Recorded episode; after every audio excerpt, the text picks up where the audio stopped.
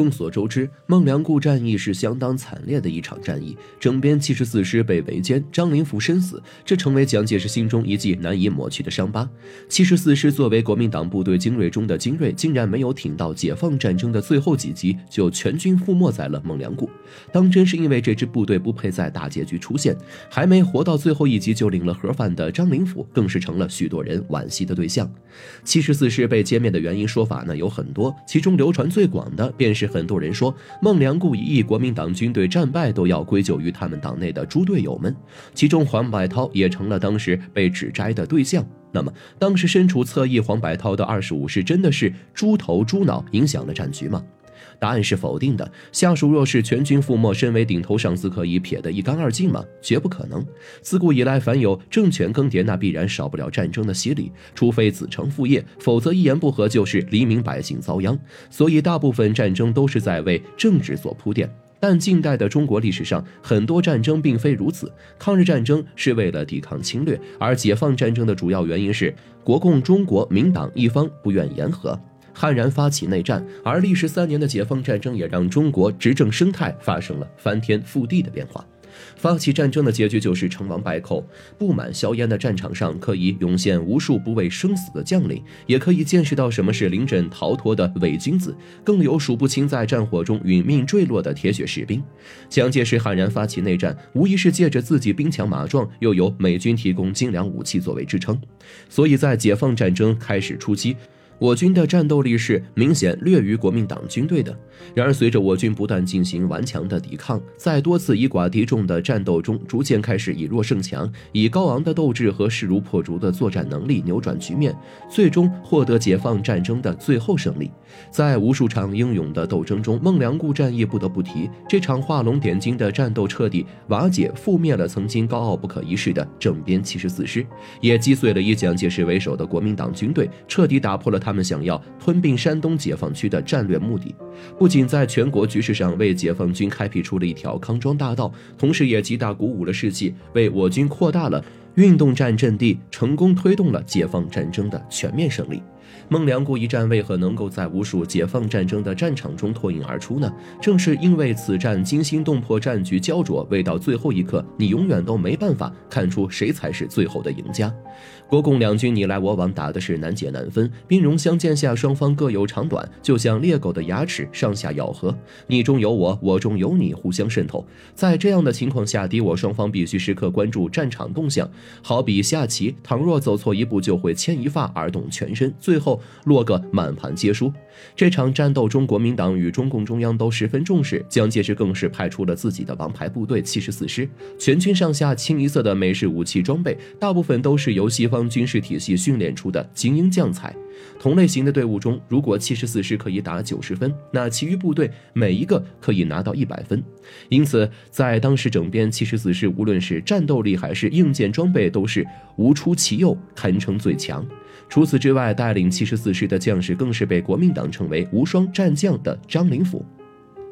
一九零三年八月二十号，张灵甫出生在陕西省长安县东大村，这是一个高材生。一九二三年，张灵甫考入北京大学历史系，并在就读期间结识了自己的第一任妻子。因为无力承担学费，他只能够退学，辗转到河南，与同学一起加入国民二军在河南的训练团。随后，在一九二六年秋天。经于右任劝说，南下广州，考入了黄埔军校。从黄埔毕业后，没什么身家背景的张灵甫只能够选择从基层干起，但这也给他带来了不少的好处。从底层一步步爬到高位的他，积累了丰富的带兵作战经验，识人用人、知兵带兵不在话下。而且张灵甫自己也会以身作则，在战斗时会亲自冲锋陷阵，不畏生死，奋勇拼杀，赢得不少尊重。除此之外，他战略眼光独到，用兵如神，智谋胆识兼备，所以在国民党军队中，一提起蒋介石身边的赵子龙，大家都知道是指张灵甫。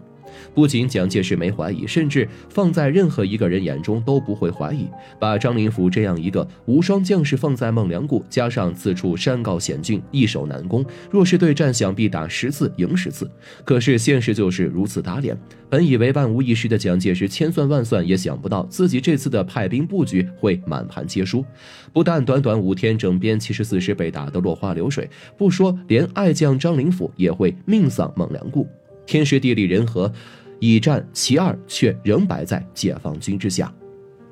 在后来人们对孟良崮一役做分析的时候，众人发现了除了当时我军作战英勇之外，其实造成七十四师整编覆灭的原因还有很多。其中最大的一点要归咎于当时国民党军后援不到位。说到这里，就不得不提两个人，一个是当时作为张灵甫右翼的李天霞部队，还有一个是左翼黄百韬。他们二人，一个是率领整编的八十三师师长，一个是率整编二十五师的指挥官，但这两人却成了张灵甫战败的帮凶。李天霞的。的所作所为其实不难理解，国民党内部派系斗争严重。当时李天霞虽为张灵甫的右翼，却秉着坐山观虎斗的态度，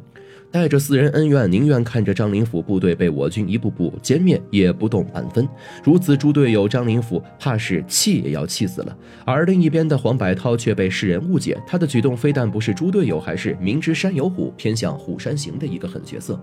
那时候，张灵甫求援时，黄百韬所在的位置正是张左翼，在孟良崮不远处的桃墟、牛涧两地之间。得知七十四师在孟良崮被围困，难以突围，黄百韬自然选择前去支援。然而此时，这两队中间却隔着正在守株待兔的华野一纵。中共中央在作战布局上早就料到了会有今日的局面，于是，在孟良崮前已经设下防御工事，目的呢就是要阻拦前去支援七十四师的部队。而这个部队正巧是黄百韬所在的二二十五师，除了华野一纵外，华野六纵也在后期加入了对二十五军的防御阻击战。面对华野两个纵队的阻拦，黄百韬一开始倒是不为所动，依仗着美军提供的大口径重型火炮。二十五师大军压境，很快就占了上风。猛烈的炮火不断的砸向我军筑好的防御工事，开花弹、燃烧弹不计其数的纷纷像雨点一般投向我方阵地。一番远攻后，黄百韬又派出冲锋队进行大规模的进战。弹药充足、后勤完善的二十五军占尽先机，加上黄百韬此时身先士卒，亲自率领冲锋队上阵，其部下看到首领如此英勇，亦是不顾性命向华野一纵压来。虽然提前埋伏好的我军也做足了充分的准备，但面对已经进入疯狂状态、要杀出重围的二十五师，还是略显吃力。一时间打的是难解难分，战场上各种子弹乱飞，战士身边时不时呢就会有炮弹爆开，飞溅的弹片有的甚至直接插入士兵的心脏。两军牺牲的战士旗鼓相当，战场上到处都是布满鲜血的尸体，除了弥漫着硝烟的味道，甚至还可以闻到尸体被烧焦的气味。